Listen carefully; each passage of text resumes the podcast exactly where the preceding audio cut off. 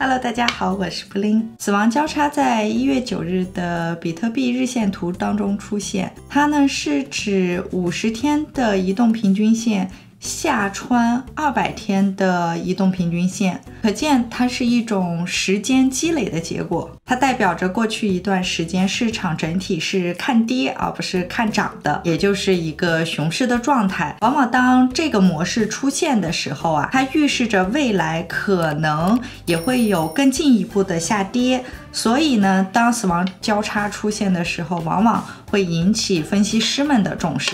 前两次出现的时候，也就是二零二零年三月和二零二一年六月底的这两次，详细内容可以参考这个影片哦。我们看到，似乎啊，它的出现是相对暴跌的时间点是略微滞后的，也就是说，它出现之后，比特币几乎只是横盘整理。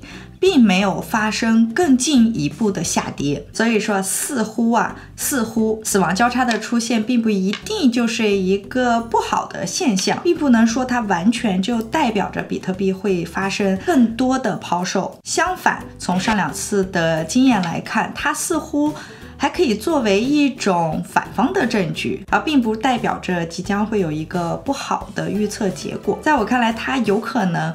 是在传达的是一种将要变化的状态，可能并不单纯的是预测一个市场未来的走势到底是会好还是会坏，还是说不变。那像比特币在过去两个月大体。都是呈现的是下跌的趋势。如果类似像前两次死亡交叉发生的情况再次出现的话，那么就有可能代表说，在经历一段时间的低位盘整之后，那这个状态就会消失，迎来一个新的状态。无论它是会继续下跌，还是会回转上升，目前呢，我们都还是免不了会继续在这个以四万美金为支撑位，四万五美金。为压力位的区间内。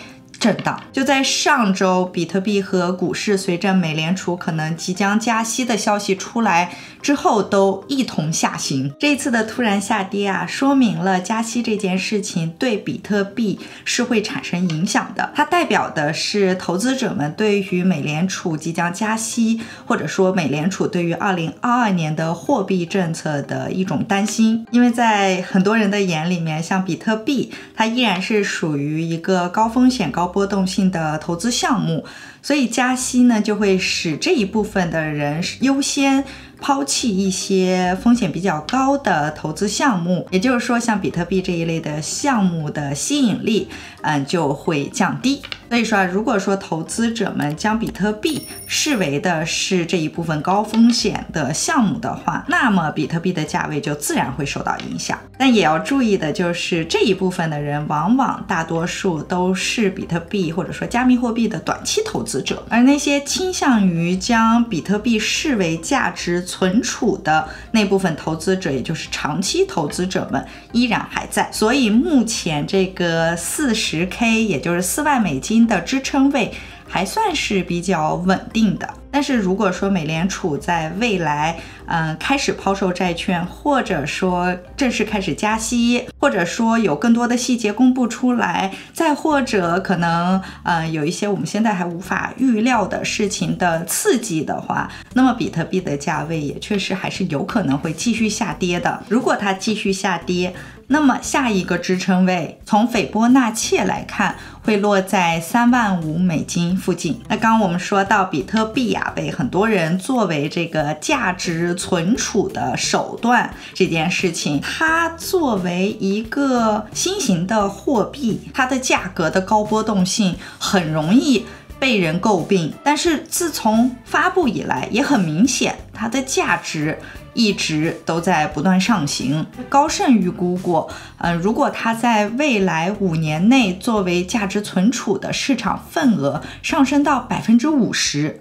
那么它的复合年化回报率将会达到百分之十七到百分之十八。如果说这个一个货币的高波动性，这比特币的波动性高，大家都知道，也都习以为常了。但是土耳其里拉币的波动性在上周以百分之四的差距。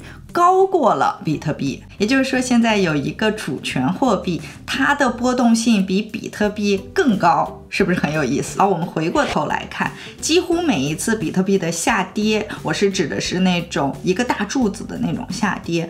往往在现象上面来看，都会有一个诱因，这个因素的影响会持续上一段时间，之后渐渐在发展的过程当中出现一些变数，产生一些变化。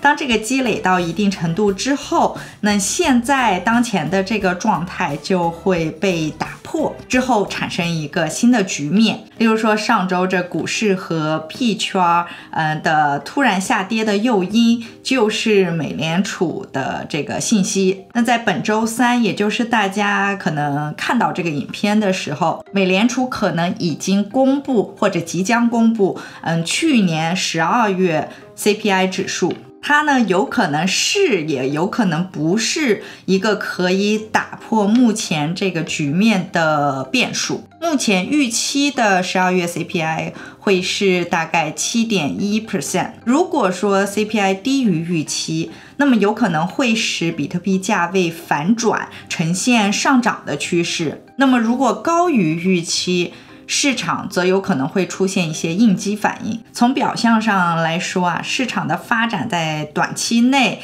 有很多的可能性。但是如果说我们把这个时间线拉长，如果世界开始渐渐数字化，比特币很有可能最终会转型成为抵押品。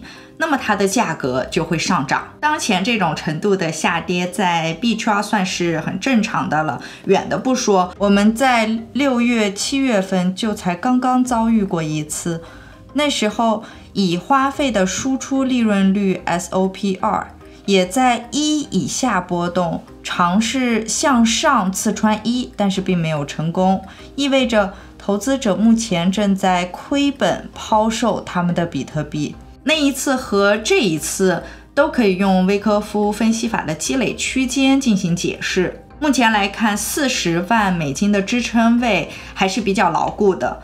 它已经呈现出超卖的状态，继续下行不是完全不可能，但终归还是有一定难度系数的。那以上内容呢，仅代表我的个人观点，并不是投资建议。那最后呢，祝福大家都能够好好的，保重身体，不要被割。我们下次见。